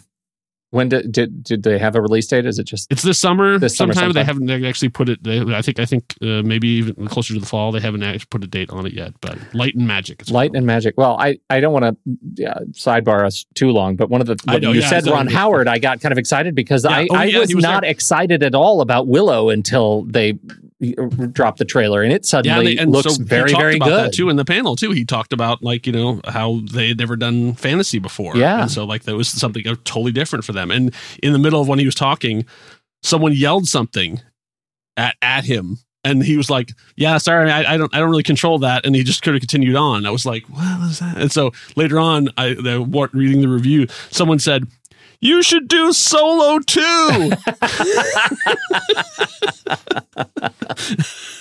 as a, as a solo uh, a bull, I can say I would love to see a solo too. Yep. And you know what? There's a lot of people walking around in t-shirts Yeah. saying "Make Solo Make Two solo happen." two happen. Yep. Yeah, there Yeah. it is.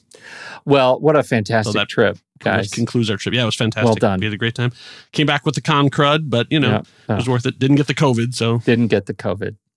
Uh, all right. Well, if if that concludes our retrospective on uh, Star Wars Celebration 2022, we shall move into the Rob Cabasco Memorialist Challenge. But first, if you're not a member yet, but you want to support the kind of stuff that we're doing here in the Next Reel family of film podcasts, head over to thenextreel.com slash membership. Most it'll cost you is just five bucks a month, and and that contribution goes to all the stuff that we're doing here, not just Saturday Matinee, uh, not just Film Board, not just the Next Reel, all the things that we're doing to to grow and and change and and do all kinds of new stuff uh, in and around the films that we love.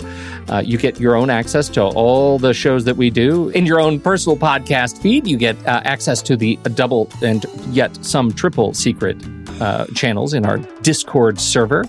And if you are wondering what movies the next reel is going to be talking about soon, you can also jump into our Letterboxd HQ page. That's letterboxd.com slash the next reel. Uh, Letterboxd. It's the best social media platform for movie lovers. It's fantastic. You're gonna you're gonna go over to Letterboxd and you're gonna fall in love with it because it's there's no eh, there's none of the cruft that you get with those other social media. If you're just into it for the movies, come on over to Letterboxd. You're gonna jump in there. You're gonna follow us because then you'll see all the movies we're talking about. You'll see all the trailers we've talked about. You'll see everything that we've talked about. But you're gonna fall in love with it and you're gonna want to say, hey, I want to support this fantastic team making a great social network and I want to get rid of the ads and I'd like to do it while saving 20%. And I, I can help you with that. Just use the code NEXTREEL at checkout and you will be upgrading your Letterboxd account to pro or patron with that 20% off discount. And it works for renewals as well. You will spank yourself for not taking advantage of this deal. Thanks, everybody. We appreciate your patronage. Now, the Rob Cabasco Memorial List Challenge. Oh boy. Are you okay? It's always special when I'm on. Yeah, do you think? it is? I mean, because because you know, because then everyone. This is the Yeah. point in the podcast where everyone goes, "Oh God, what what Okay. possible Oh, I- I theme? thought- I don't think Kyle he's that not dead. That's I I don't- don't. Everybody goes. I don't think any of the Step Up movies took place on a plane. Kyle, do you remember? uh, No. there might be some Tatum. I don't know. Let me see if it I can Tatum. Pro- Let me see if I can Tatum my way out of this. We are pro Tatum uh, on on this show. The the list that was handed to us is our favorite films that uh, took place on Mm-hmm. planes, uh, and that's that's it, it is very broad, very broad as we build your weekend watch list. Very broad. Uh, no other stakes to consider. Favorite film takes place on a plane. I can tell you, I get to go first, and I can Yes. tell you that my list You're does boarding in group fact A. Ugh. Weird. Ah, boarding group A. Ugh. I can tell you First that class. my picks, uh, I can't believe it, but none of my picks are in the uh, catalog. Uh, they have never been picked before, and they should have been if I do say so myself. My first pick is, I think, a controversial pick, but it is a guilty pleasure of mine. Uh, oh my goodness. It, I love Robert Downey Jr. movies. You know that, right? I mean, RDJ. You're familiar with my love of Robert Downey Jr. movies. I uh, happen to co-host uh, uh, the first season of our uh, Epic Marvel Movie Minute podcast. You're familiar with that podcast Haven't- as well. I haven't heard of it. we um, are. We've we've heard the of it. movie that I start with, and I I carry some degree of shame uh, about this movie. It is uh, Air America. Oh, wow. Wow. Do you know what I'm? Do you know what I mean? Like, yeah, uh, did not see this coming at all. No, This is a movie. Uh, uh, uh, RDJ finds himself uh, recruited unwittingly into a covert and corrupt CIA airlift operation in Laos during the Vietnam conflict. He's so charming and young in this movie. I think this was pre cocaine or maybe immediately during cocaine. Uh, and he was with, mm, didn't age well, Mel Gibson. Um, I, I struggle a little bit to watch Mel Gibson, but these guys were at their peak sarcasm. This movie is it, you have to have a soft spot in your heart because it just it's it's a rough watch if you've never. I watched it with somebody who had never seen it, never heard of it. It earned every bit of its 5.8 stars on IMDb's uh, uh, six star rating. For them, it was nay unwatchable. For me, I just have such fun watching them yell at each other in helicopters and planes and uh, dropping rice across Vietnam. I'm sorry that I feel that way, and I'm sorry, uh, but it is. If you were a child of 19, like who was watching movies in 1990 when this movie came out, um, yeah, it, it might be worth a check. It might be worth a check. Air America. Air America. All right. I haven't thought about that movie in decades. Okay. Rob, to you. All right, here we go. Okay, so my my tying thing of, of my three picks are I absolutely love all three of these Okay. movies. I hope none of you steal them, but eh, if it's fine if not. Uh, all right, here's the here's the intro. Uh, do you love Harry Connick Jr. in, in Independence Day? If so, why don't you try his film debut involving another airplane, 1990s Memphis, Belle? Good choice. This movie. Oh, this came oh, out. Wait, is there a, is that a, is that a What? steal? Is that a steal? It is a steal. Oh, wow. It's a it's an amazing movie. When this came out for the okay, so I had just 1990. I am a freshman at Arizona State. I'm here in Phoenix. For those of you who remember, there's a local movie chain called Harkins Theaters. They had a Cine Capri. It was the one big screen. A friend and I went to that theater to see this movie. It was it was IMAX before we had hmm. IMAX. I still remember the experience to this day. And I haven't seen this movie in a while, but I just it was epic. It was unbelievable. Um uh, directed by uh, what is it? Michael Caton Jones. Uh, he directed Doc Hollywood the following year. He also directed Basic Instinct 2, but let's not worry about that. Uh, this movie is spectacular. It is an adaptation. It's a fictional fictionalization of a documentary about a uh, B-17 Flying Fortress bomber from World War II. It's just amazing. It, it you I mean it is not to be undersold because of the cast. The cast in this movie is crazy. Yes. Tate Donovan, Matthew Modine, Eric Stoltz, DB Sweeney, Sean Astin. Sean Astin Yeah. is in this movie. Yeah. Reed Diamond, uh, in, in addition to Harry Connick uh, Jr. I mean, it is a, uh, it, it's a, it like it, it, it was a collection of people that all you know. It could have become uh, a collection of people that that earned. Uh, uh, like a n- cultural nickname, right? Um, Yeah. A Brat Pack kind of a kind of a nickname. It didn't quite get there, but um, man, Billy Zane, Billy Zane, Billy Zane. Yes. uh, yeah, this is definitely a hard steal. I regret that you uh, are on this list with me already. I'm sorry. Mm-hmm. It's like I remember I remember watching this movie at probably the same time and liking it. I haven't seen it since, but in my head, I al- I always conflate it with the Amazing Stories episode. Yes. where the they have the with the guys in the belly gun and it's gonna they don't have the landing gear won't go down. He's gonna if they land, he's gonna die. Squish 'em, yeah. So like I always I always like that my brain always puts those two together. so like which was the one that had the animated wheels? Oh wait, that's the other one. Okay, got it. So Yes. Uh, so for for my uh, list, uh, the the word favorite is a problem for me because it turns out as I looked at the list, I don't have a lot of favorite movies that take place on planes. Uh, but you know, I, I sort of had to come up with ones I had seen and enjoyed. Uh, Except for this first one. So I'm breaking one of my own rules in this thing because I actually have not seen this movie, but it is on my list like to watch. Uh, it could be terrible, uh, but I, I, I can't get over the premise of uh, terrorists attack a plane uh, and one of the guests uh, on the plane is a vampire. Uh, Blood Red Sky from the far off year of 2021. I've never even heard of this movie. What? Yeah. Yeah, it's yeah, it's terrorists take over a plane and one of the people on the plane is a vampire. That's amazing. I know. I'm like, I just just the the the thumbnail, the the the, the one sentence thing. I'm like, I am on board. I don't even care. I, it movie Where- might be terrible. I where does one watch watch Okay, this? okay. So wait, what's the tagline? Are you about to fix the Uh, movie? What's the tagline? We don't have a tagline. Oh, Let me I- tell you what the tagline is. Go ahead. The Mile High Club sucks.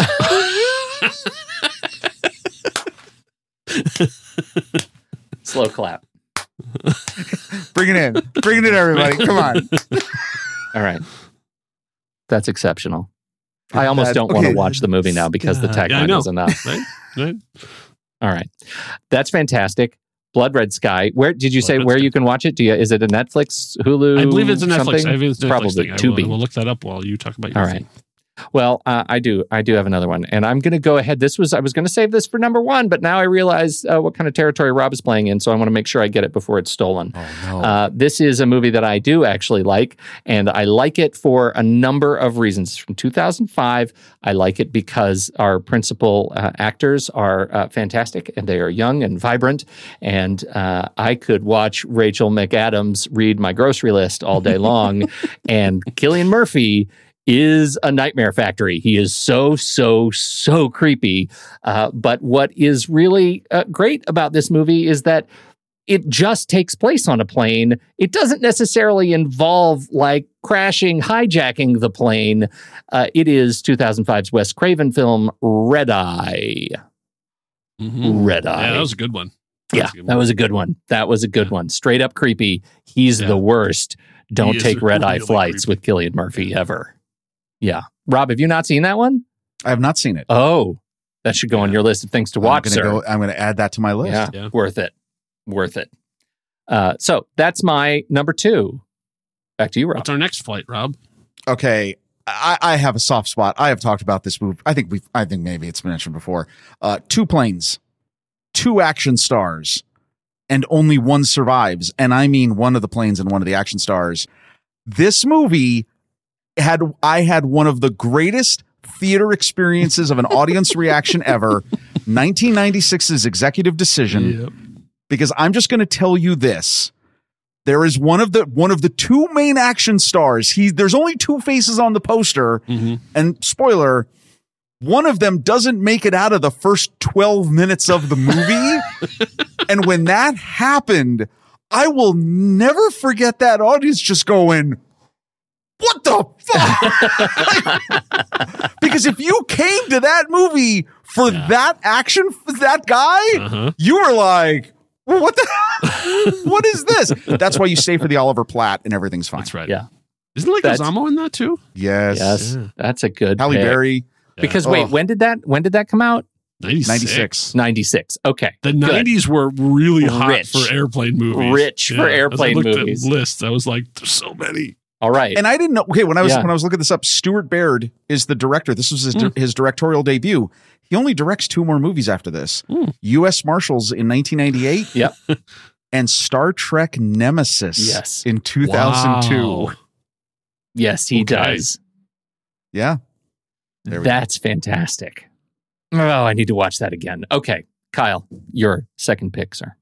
All right, my second pick. This is interesting because I actually had been thinking about this movie recently, uh, because and, and not related to planes at all, but because uh, uh, having a conversation about unlikable protagonists, uh, and so like this, it was I thinking about, it, and so when when I saw this was the category, this is the first one that actually jumped to mind. Um, so this is a movie I have not seen uh, since uh, originally it came out, but like I said, it's been on my mind. So this is more about trying to get things to fly as well as flying because it starts with a plane crash, and does it end with the plane taking off? You don't know because. Uh, Sometimes uh, things go down, they don't come back up. Uh, I'm talking about Flight of the Phoenix from Flight 2004.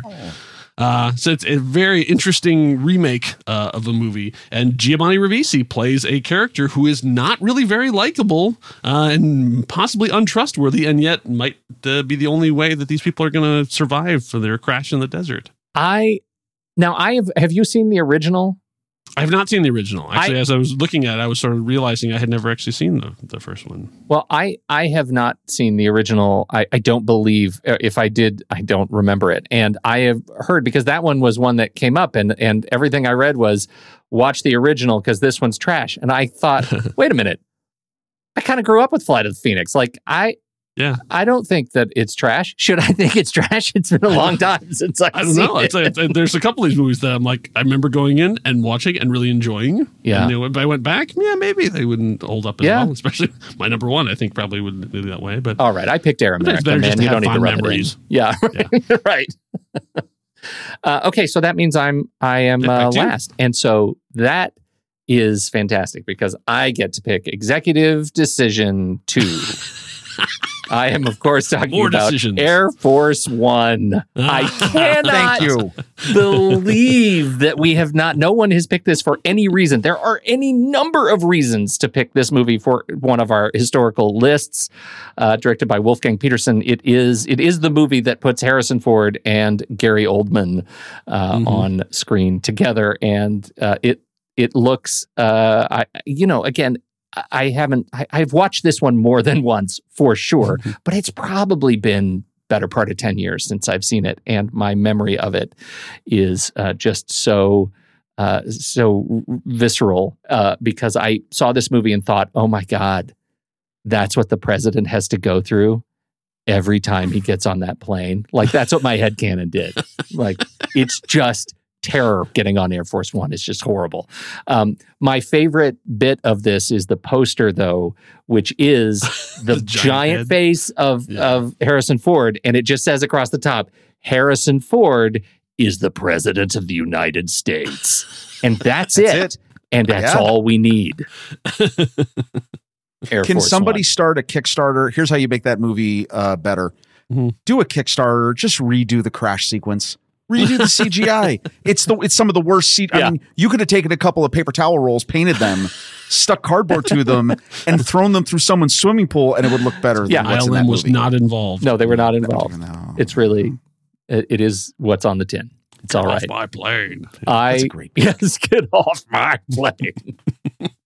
That's it. That's those are my three. Uh, Rob, number three for you. So, do you remember when uh, Steven Spielberg remade a 1943 romantic drama starring Mr. Holland before his opus? what are you doing? Because right I now? do. Because I was in high school and I took a, a girl on a date to go see Always. Oh. Oh, you didn't know? Like that wasn't enough. No, I I didn't. didn't know. Actually, I, I last Christmas I got the Steven Spielberg Blu-ray collection, and that was in there, and I realized I had never seen Always. That was who was in that with him? Was that uh, Holly Hunter? Was that Holly, Holly Hunter and John Goodman. Oh my goodness. Oh wow! Yeah, Yeah. Always. and and Audrey Hepburn. That's her final film role. Wow. I'll be darned. No, it's and it, okay, it's a it's a schmaltzy movie. Um, but the Spielberg part of it is is that they they change it from the original. The 1943 film is about uh wartime, uh, basically combat and stuff. And this one they he changes it to like firefighting. So Mhm. basically with with uh, tankers. And I will say that it is spectacular. Those scenes. That's why Spielberg did it because they did some pretty cool special effects. And the demise of the main character because it's it's basically a ghost story. It's Ghost, but with, With- aerial firefighting. Um, it's it's it's a tremendous sequence. Uh, I really enjoyed it. I can remember it. I was I, I mean, literally, I hadn't even graduated high school yet when this came out, and uh, I thought it was a pretty uh, a pretty nice movie. So It is a pretty nice movie. pretty nice. Pretty Rob nice. Cabasco. The girl, the girl, I think I took Pretty out that night. I think she thought it was nice too, and Oh. I'm just going to leave that there. Did you? Always. Okay, I don't need to know anymore. Kyle, you're number Boy, three. I wish we could have ended on there. Yeah. That's not where we're ending because the final leg of our flight's going to get a little bumpier.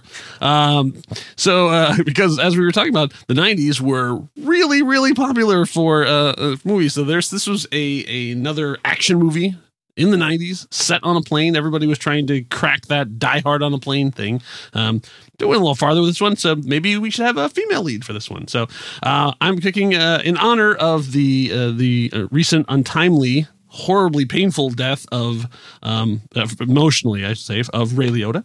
Uh, Oh. Turbulence, from 1997. Oh, He was great in that nuts one. He was in this movie. Yeah, he was crazy. Peak Ray Liotta. Yeah, yeah. Wow. And he was at his Oh. most like unhinged. And Lauren Holly getting Yeah. to be like her one and only sort of action role. Yeah. Yeah, I'll be I- darned. it's probably it's probably trash, but I remember watching it and I remember renting it multiple times from Blockbuster. Yeah. because it was just it was a good bad movie. Wow. Yeah, that was Rest that's a peace, that's a rough one. Yeah, rest Yeah. in peace, Ray. Uh, well, that's our that's a, a real roller coaster of a trip around the Sure world. I'm telling you, you guys. It was a rough landing, but we got there. we did get there. we there. landed safely. We did get there. We have disembarked.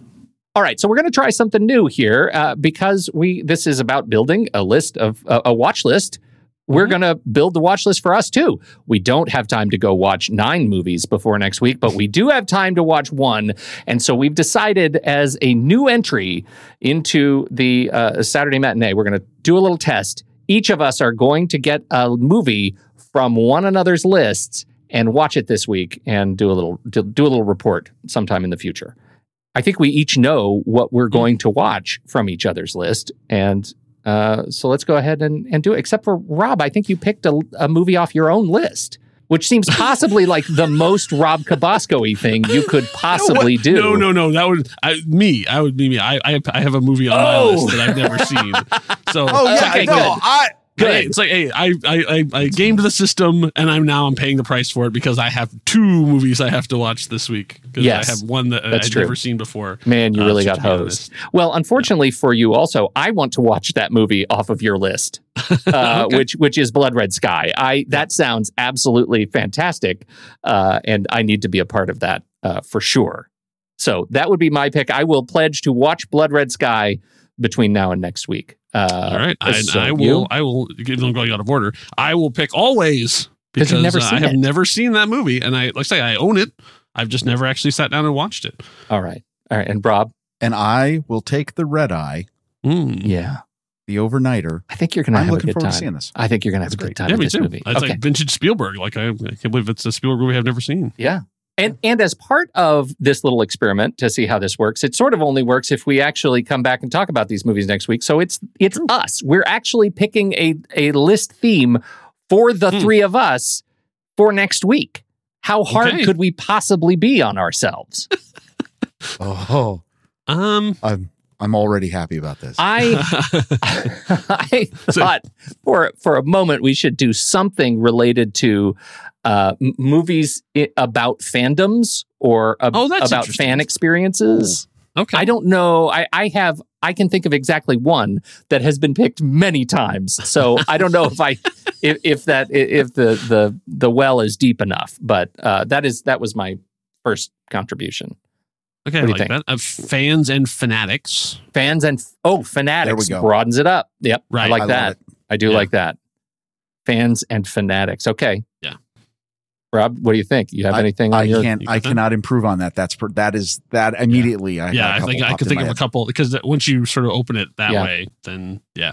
Okay, so for next week, we will be talking about fans and fanatics, films about fans and fanatics. And I'm going to go ahead and limit it and, s- and unlimit it and say it doesn't necessarily have to be our favorite films about fans and or fanatics. Sure. Right. But uh, but we do have to. Let's just say we should probably have seen it. Can we make that a rule?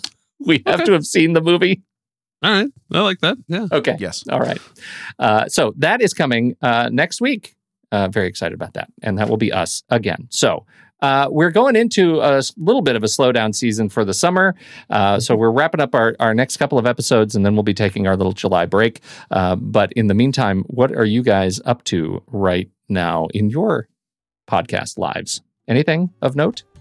Uh, see, I think Curiosity Codex. I think had a new episode just came out. I think that's where our break is going to be as well. Uh, It did come out, and unfortunately, it's we so have, good. Uh, we have caught up to where uh, Mandy Fabian is in production, so we can't really talk about the stuff because she hasn't done it yet. So the next things that we have to talk about are like um, cutting a trailer and uh, Yeah. p- picking a movie poster, and that's literally what she's doing right now. So I sort of need to give her a little bit of space and time until they they have sort of locked the movie and got all that stuff before we can talk about what the process was. Well, and I'll tell you, the last two episodes where you actually talk hardcore about her film have been really fantastic. Not that the rest of them weren't really interesting too. Well, like her yeah, path has been great, but now getting, now into, getting the, into the- yeah, the- like the the, meat of the- the set work has been just Yeah. really extraordinary and and kind of riveting. Like as somebody who has always aspired to work on bigger film productions and just paths go in different directions, it is fascinating to me. Mm. Fascinating to me to to hear what she is uh, put herself through, we should say, to actually get this done. So uh, well done. And that episode, I think, dropped to members this week and goes public next week. Okay, Uh, sounds about right. So that is Yes, where we'll- we are. Then we'll we'll have it. Then we'll have our hiatus. Have your hiatus. Rob, are you up to anything right now? Or you're on a break from things. What are you doing? Uh, on a break, but I know uh, Kyle and I still have fun with our little 10 random things that will be coming back with a live episode next week. Probably a lot I of Star imagine Wars you have some be it. things. Yeah. It- it- there's a, there's some things, uh, and then I got to tell you something. Like we talked about this, we you know we we road trip this whole experience. Uh, we are both uh, energetic with ideas and stuff for the future, so Mm-hmm. I'm excited for what's going to happen. Some planning that's going to happen this summer, and uh, we've got some fun stuff coming. Mm-hmm. Good, good, good. So, Uh, very excited about all those things. We are still in the. We're wrapping up. Uh, actually, right now, we Andy and I are wrapping up our uh, season of uh, the Next Reel stuff, and so we're we just wrapped up our sports series, and oh god, we've got just a, a lot of things. But next year, uh, let's just say we're doing our our entire theme for next year is uh, very, very big, very big if you have not liked any of the more intimate, smaller films that we've done this year, you need to tune in in August because we're going large. I'm very excited about it. So, thank you everybody for downloading and listening to this show. We appreciate your time and your attention. My goodness, this might be our, our record setter for the longest episode. You'll Uh, never beat my record. Noted. At least you're here for both of them. Uh, and uh, thank you, everybody. We will see you online. Go do something nice for yourself. bye.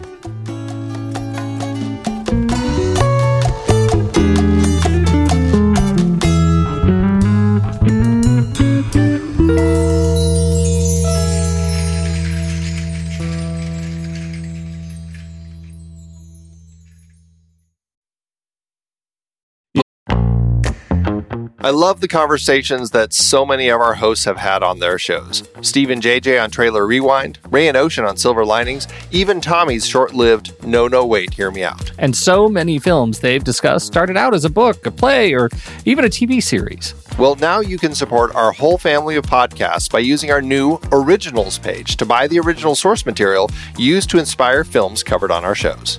Just visit thenextreel.com slash originals. Your purchases made through our links give us a small commission at no extra cost to you and allow us to keep having these fantastic conversations. It's a wonderful way to support the show. Producing these podcasts week after week require a ton of work behind the scenes.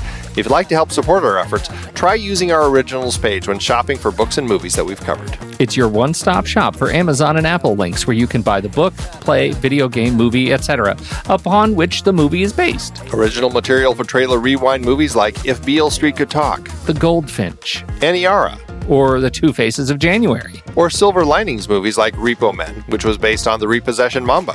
Plus, by using those links to buy books, Amazon and Apple show us a little bit of love, which allows you to support our family of shows with minimal effort. Visit thenextreel.com slash originals. It's a fantastic way to support the show and find a great book to read. That's right. Head over to thenextreel.com slash originals to find your next read and get started today.